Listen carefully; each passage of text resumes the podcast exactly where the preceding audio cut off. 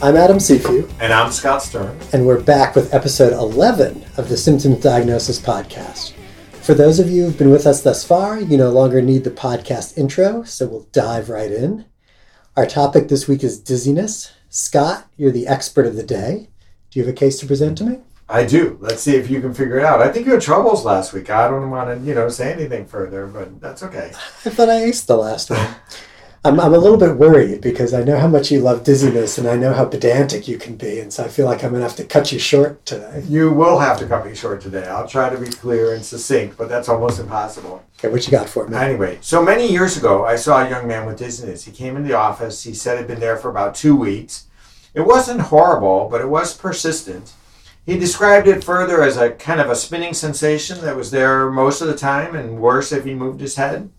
He denied any other symptoms like, you know, headache, double vision, ataxia, weakness, or hearing problems, and never had this before. So uh, I'm going to ask you a question now. So, given that, what would you want to? What would you want me to check on his physical exam? Oh, I'm not going to get to the physical exam yet. I got more questions. All right, you. go ahead. What do you want to know? Um, so I guess first of all, is this the first time he's ever felt this, or has he had this in the past? yeah, no, the last two weeks has been the only time. Okay. And two weeks, it sounds like from what you said, he's really had this dizziness for two weeks. Um, it's not that it's been like intermittent episodes for two weeks. Right. Well, that's a great distinction, and it's a really critical one because many people have multiple episodes will say they've had it for two weeks, but he's had it pretty constantly for two weeks. It's there most of the time. Okay. Uh, history of migraines in this guy. No history of migraines. Okay. Um, and uh, he told me no headache, no double vision, no ataxia, no weakness, and hearing problems, nothing. What was that? Uh, no, no hearing problems. Okay. Um, so I guess those that's probably the history I want. And you said he's a young guy. I'm going to say 30s, 40s, something like that. Right, in his thirties, early thirties, actually. Okay. Okay. Um, so I'll tell you what I'm thinking, and then I'll tell you what I want to do on exam. Go ahead. I, I mean, so I guess I should ask you the obvious question. I've sort of made an assumption here. Uh, you described this as a spinning sensation, so I'm going to say that this sounds like vertigo to me. That's what sounded like to me as Okay, well. okay, and I'm sure you'll get to talking about the kinds of dizziness. Um, I will indeed. I've heard you tell that, say that lecture before.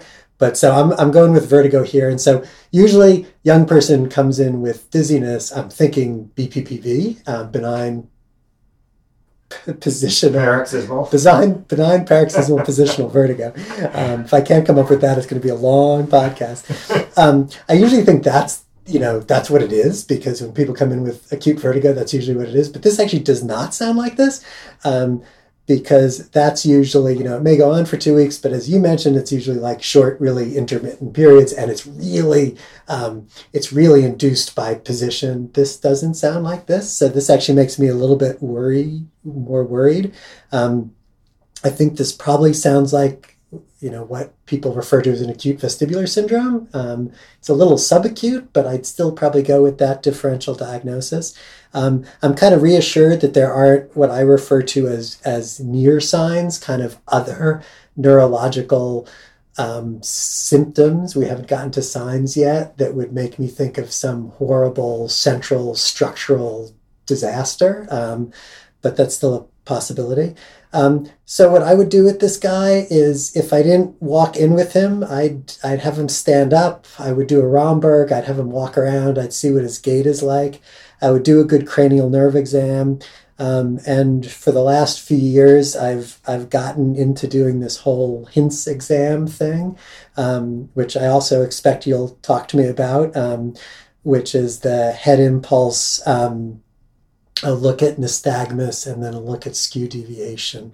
Um, and those are going to be important for me figuring out does this sound like it's more peripheral, which it's probably still much more likely to be. Um, um, or if it's central, which would be unusual given the guy's age, but a possibility. So that's great. I just want to point out several other things that you did cognitively that were really uh, terrific. So one of them was we often have an idea right away with a complaint what's most likely. In this case, a young man with acute vertigo we definitely think of BPPV first and foremost. But then what you did is you said, wait a minute, doesn't really sound like that. And I would say one of the most common errors that I'm sure you see all the time with residents and students as well is to come up with idea, that idea, whatever their first idea is, and then to anchor to that, independent of whether other things really are not consistent with it. Right. And you're exactly right that the persistent vertigo that's going on over time is not consistent with BPPV, nor is the fact that it's there all the time and it's just made worse with movement. So we'll come back to that. But I really like the fact that you challenge that initial impression and say, wait, it's not consistent. And then you got to the time course and thought about the acute vestibular syndrome, which we'll come back to.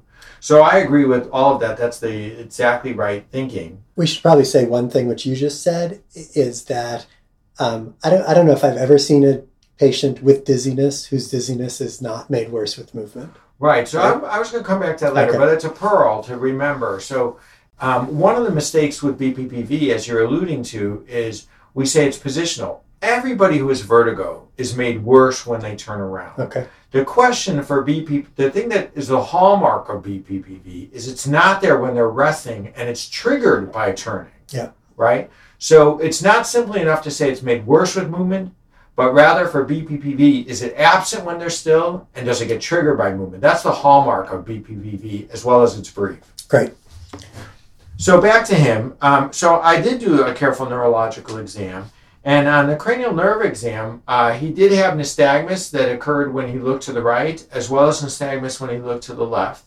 Um, otherwise, his cranial nerves were intact. His gait was normal. His finger to nose uh, was normal as well. And um, I think we should stop there, and I'll come back to the HINTS exam later. Okay. We'll get overwhelming. Okay, sounds fine. Not to, not to put too much on the table. Um, so let's leave the case for a few minutes. Um, and remember, Scott, a few minutes. A few minutes. and um, we're going to take a deep dive into dizziness. And so we usually do this by talking about five key points. Five, not ten. um, so what are your five key points? And I'll try to I'll Do, try to do, you- butt in. do you have a timer Yeah. on you there? Sure. Has everybody got their coffee? We gave up on the bell because it was making too much noise. So. All right. So the first the first issue with dizziness is it can mean multiple complaints. It can really mean vertigo, a sense of spinning, disequilibrium, a sense of imbalance, near syncope, and some people can't describe any of them. And the reason you want to focus on one of them if you can is because the differential diagnosis for any one of those is smaller than the combined group. And there's really two ways we get at that. The first is to ask the patient to actually describe the sensation in as much detail as they can so we get a sense about whether they're talking about falling or spinning or passing out. And the second uh, helpful point is ask them what their trigger is. If the trigger is typically turning over, that's much more suggestive of a vertiginous situation. If the trigger is walking, it's much more suggestive of an imbalance. And if the trigger is standing up, it's much more suggestive of orthostatic hypotension. So that's the first point. I like that. I'm going to start saying that dizziness doesn't have a differential diagnosis, right? Vertigo has a differential diagnosis. Near syncope has a differential diagnosis. Disequi- disequilibrium has a differential diagnosis. And of course, the only problem is there is a subset of folks who really can't describe it well. And then, unfortunately, the differential is the combined lot. That's why you want to work so hard to figure that out. Right. Right? The second point is patients who have vertigo. It's really critical to separate out, to identify the small subgroup of people of something that's life threatening in the brainstem that's causing it from the overwhelming majority who have some inner ear process that's benign. And at the very minimum, that requires a careful neurological review of symptoms, as well as a cerebellar exam, a cranial nerve exam with careful attention to eye movements. And that whole thing only takes two minutes. Once you get good at a cranial nerve exam and a cerebellar exam and you walk the patient like you said and you check finger to nose and a Romberg, it doesn't take any time, but you need to do it. Right. Um, the hard part is is that the central causes of vertigo are really rare. Um, so there's not a lot of feedback here because you can be lazy and do a crappy job and usually do just fine, right? Um, and it was interesting. I read I read your wonderful chapter in Symptom to Diagnosis, um, and and actually, you know, the central causes by the literature are more common than I would think they are, and maybe that they actually are in practice. Well, there's no doubt that cerebellar stroke and the brainstem strokes are one of the more common ones that Yeah. actually manifest this way. And so there, there are significant costs of actually malpractice Right. because people go to the emergency room and they get some dizziness and they're sent out with BPPV. Right. We in primary care don't see that so often. Right. I was going to say I, I I'll bet that the that the the literature out there as far as kind of incidence is inflated because the denominator is wrong because most of the BPPV, right, either people ride it out at home or we see it in primary care and nobody's aware of it. That's true. But it's very different if you're in the emergency room. Totally true. And so, just a, a fi- the final point on that is anybody who has any central nervous system symptom or sign, of course, now you need really prompt brainstem imaging. And depending on what you're thinking about, that's either an MRI or the CT scan. But remember that the brainstem is very packed. If something goes wrong in there, you're really at risk for dying. So you're suggesting that brainstem injury is a bad thing? I am. I am. It's really going out a limb. I know. You know, I'm going to take that stretch. Um, the third point in patients who do have vertigo, where you think it's peripheral or there's nothing obvious in the central nervous system that is obvious on review systems or obvious on neurological exam, is the time course can be helpful in the differential. You know, if it's very brief and it's clearly triggered by movement, it's almost always BPPV, and that's clearly what we see the most of. On the other hand, if it lasts minutes to hours, there's a different differential. Uh, Meniere's disease, often associated with hearing loss or fullness, a TIA, um, and you mentioned migraines, so vestibular migraines can also cause vertigo that lasts for hours. Um, people in whom it's lasting for days or longer have are referred to having what you'd mentioned earlier, which is the acute vestibular syndrome, for which the differential diagnosis is really vestibular neuritis or a stroke. And I'm going to say this later, but I want to emphasize it that you can have a brainstem stroke, and the only symptom be actually uh, vertigo without anything else. So it's pretty scary.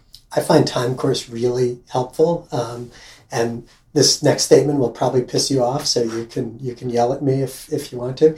Um, you know, if, if your history is is is consistent with BPPV, right? In that someone comes in and they say, "Boy, you know, for the last couple days, I've had these intermittent, really brief episodes of vertigo. You know, usually when I turn over in bed or when I turn my head." that history for me, because BPPV is so common, overwhelms findings on the physical exam. So I might have a physical exam which is, oh, it's not perfectly consistent with BPPV, but it's probably still BPPV. Well, the only thing I would add to that depends on what you mean by perfect, perfectly consistent. So the Dix Hallpike maneuver, which is where you lay someone down and look for nystagmus when you both lay them down and sit them up, is often hard to interpret and not easy to perform. And so if that's not perfect, I don't, you know, get very upset. On the other hand, if they had neurological abnormalities, Sure. that would uh, trump, for lack of a better word, uh, you know, that would make me worried. That that that is a great point, and that's what I was saying. You know, we've we've seen, you know, good Dix Hallpikes where where the person has this rotatory nystagmus that you're like, yeah, I got to do that again so I can video it. But of course, it fatigues, so you don't get a good video the next time. Um, but you're right, right. If, if the person has skew deviation, then it's a different story. So the fourth point is when we have this acute vestibular syndrome, again, that's this prolonged vertiginous episode lasting days or more. That's and they have a normal neurological exam. You shouldn't be done yet. And that's where the HINTS exam is actually as good as an MRI. And the HINTS exam is a physical exam that's worth describing because most people don't understand it well. Ah, I guess you're going to describe it, huh? I guess. Let's hear it. Okay, so HINTS, H I N T S, is an acronym which stands for H I is for head impulse, N is for nystagmus, and TS is for test of skew. Now, nystagmus, I'm, I'll go out of order so that people don't get overwhelmed. Nystagmus is pretty easy. There are some types of nystagmus that should make you worried. If it's prolonged and the person keeps beating, that's a just a central process. If it doesn't fatigue when you can repeat the maneuver, that's a just a central process. If it's bilateral, it's a central process. Or if it's upward going, it's a central process. You see any of those, you're done. You need to image the brainstem.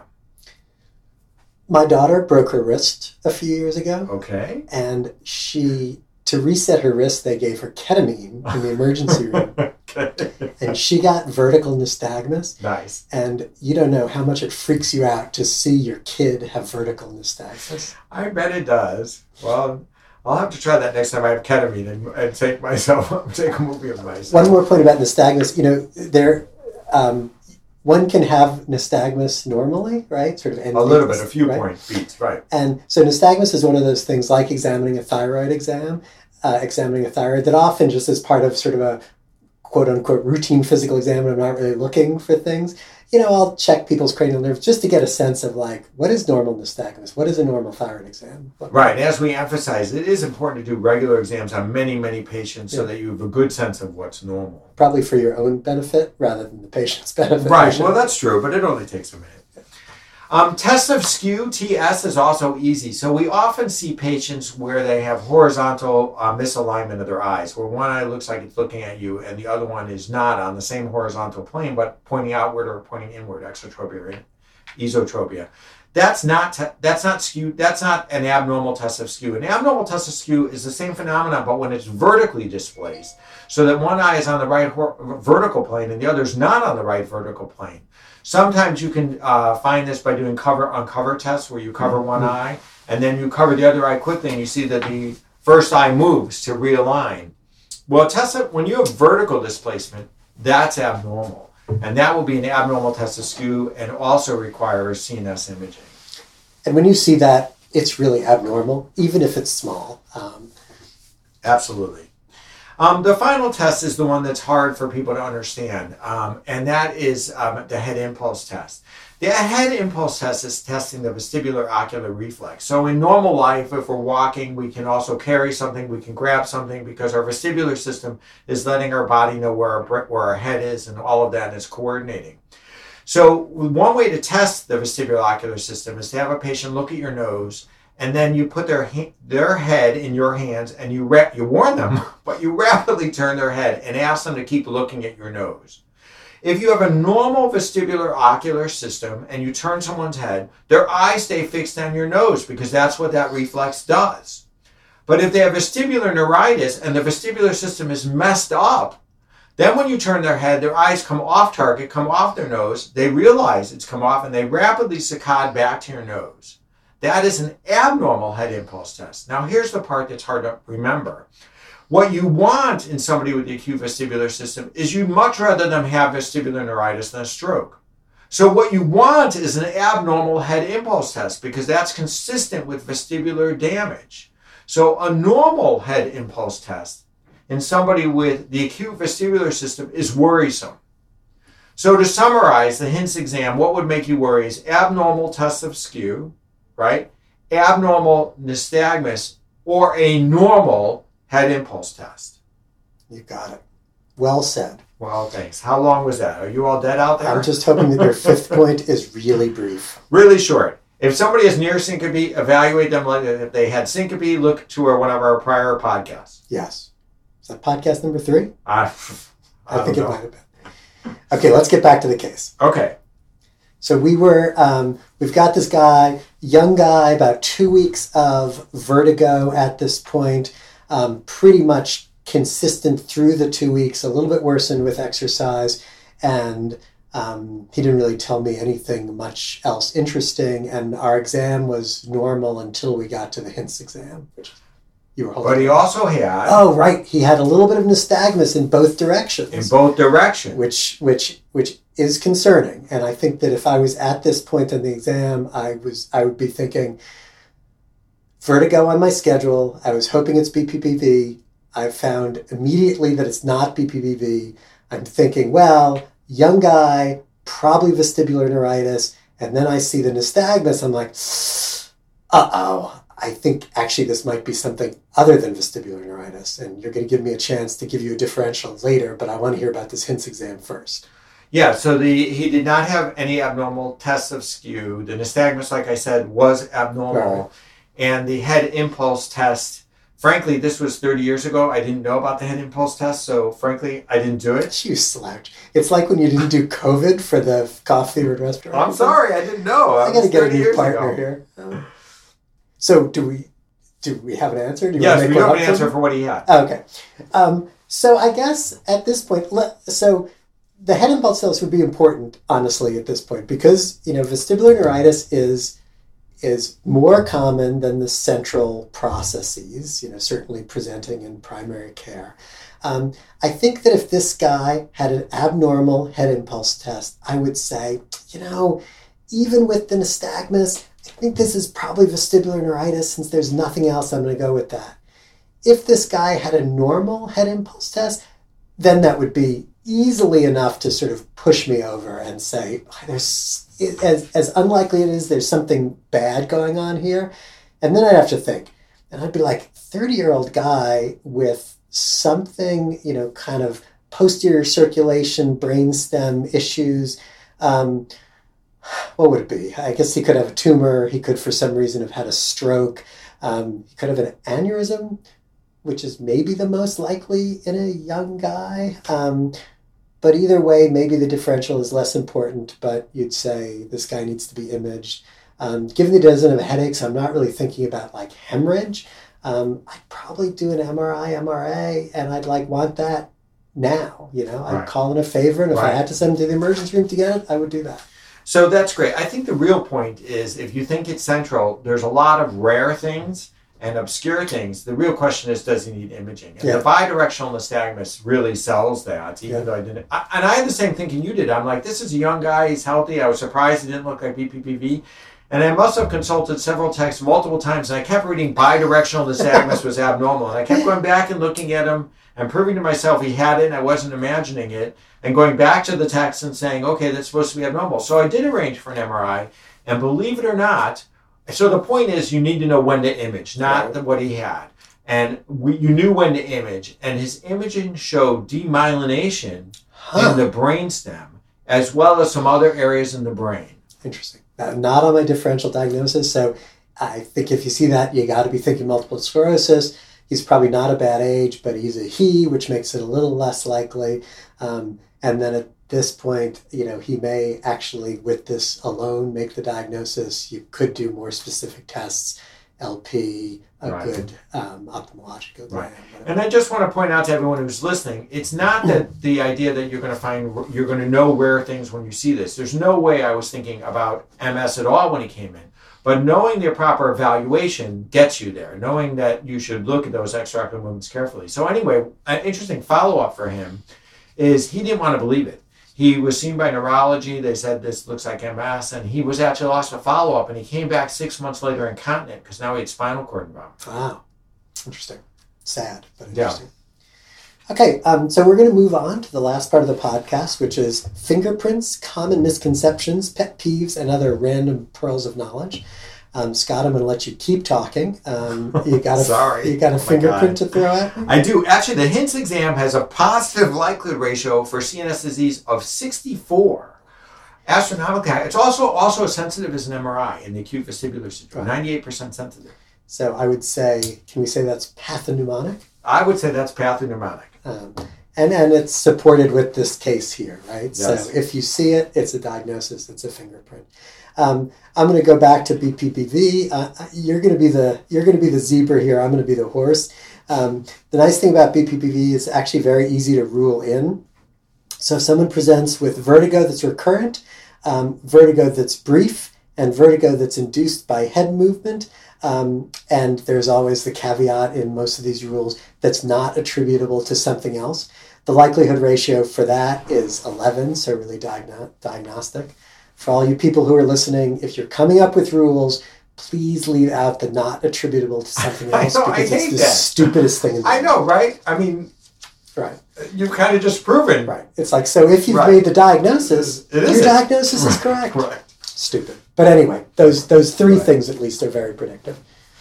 All right, should we go into common misconceptions? Let's do it. I think um, the first one I would mention, you've already mentioned, which is that just because vertigo is positional doesn't mean it's BPPV. It has to have all the things that you just said, and that's the most common clinical mistake I make. I hear from folks. So let's add to all that wheezes is not asthma, all that's vertiginous is not BPPV. All that's positional and Okay. vertiginous is That's not BPPV. Good, thank you. All positional vertigo is not BPPV. There we go. Um, so my, um, um, what are we up to here? What am I talking about? Disequilibrium is We're, we're talking gonna about common mis- misconceptions. Um, this is a weird misconception, which is probably why I had trouble remembering what um, what section we're under. Um, my mis- my um, misconception is that dis- disequilibrium is uninteresting. You know, people often say, "Ah, another dizzy older person. How how how boring is that?" I actually find it very interesting, and and why it's interesting is that it takes so much for us to feel balanced in space, right?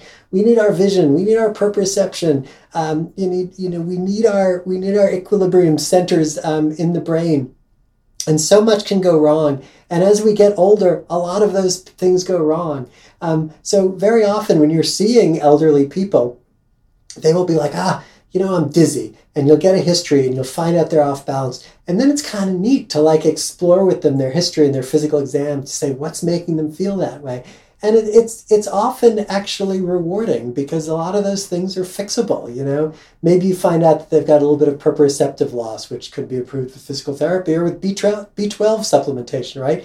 Maybe it's their eyes and they just need better glasses or maybe it's their eyes at night because they're not seeing well and they need to remember to turn on the light when they go to the bathroom. So um, disequilibrium it's interesting you know, the funny thing about this, there's remarkable lack of literature on this. Yeah. You know, it's often been referred to as multiple sensory deficits because Right, your vision's a little off, your proprioception's a little off, Right. your neuromuscular system's a little off. You go to look that up, there's like nothing. There's nothing. There's nothing.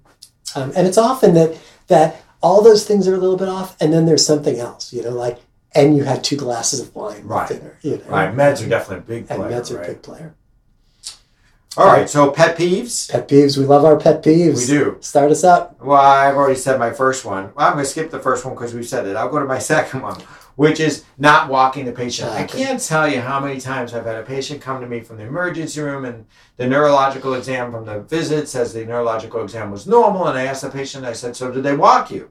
And they said, No, nobody got me out of bed. I'm like, Then give me a break. Yeah, yeah, yeah. You have to walk the patient. It's complicated, as you've already said, and it's a real good test of a whole lot of neurological function. Right.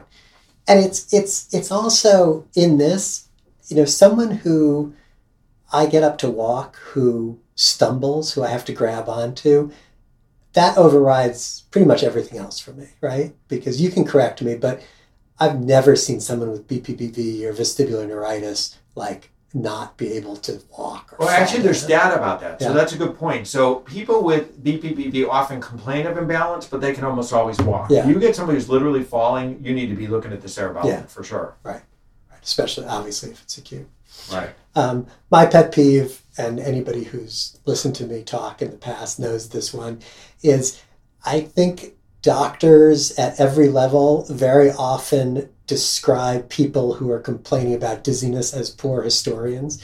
Um, it's important to remember that when we take histories, we are the historian, right? The patient Right. is is telling us their story.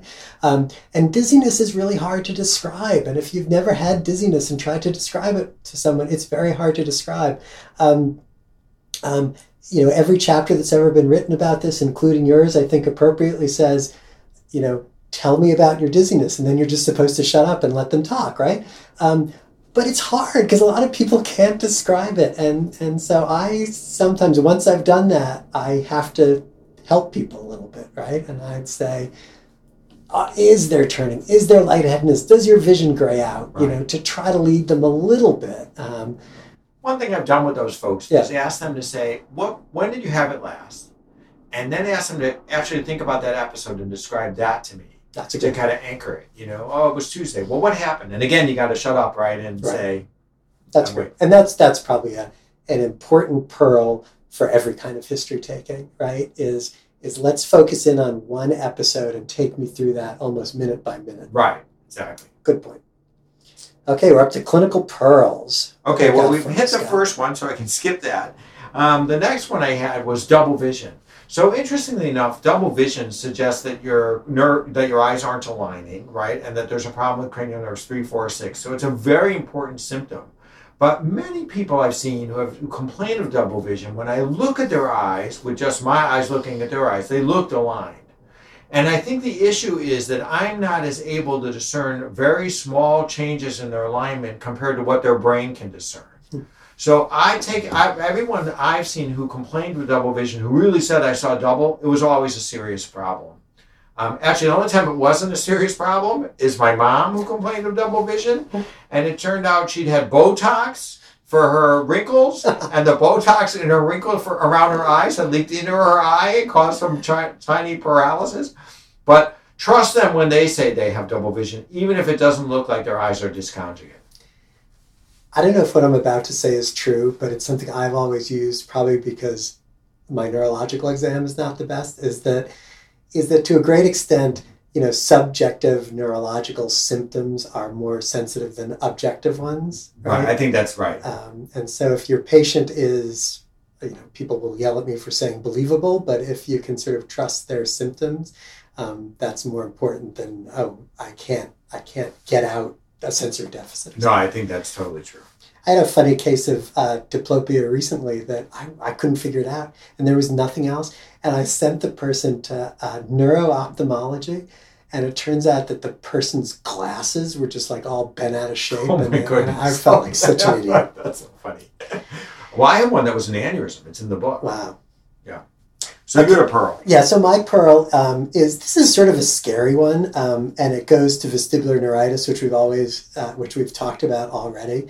Is that if you take people with cerebellar strokes as um, as your patient population, the most common misdiagnosis in those people. So so someone has a cerebellar stroke, they're misdiagnosed they're usually misdiagnosed as vestibular neuritis. Um, so I think this is just one of those things that says, boy, you know, even if you say this is a vestibular syndrome, um, I think there's probably vestibular neuritis because that's common and it's the right patient. You know, maybe it's a younger patient.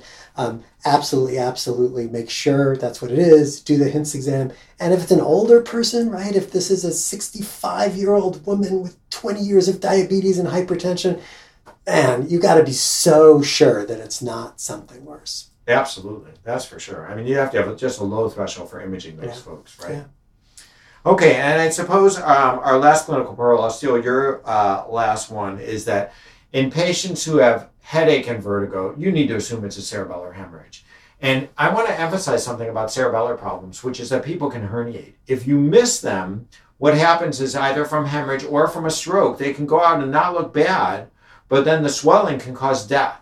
So anybody who comes, well, that's true, right?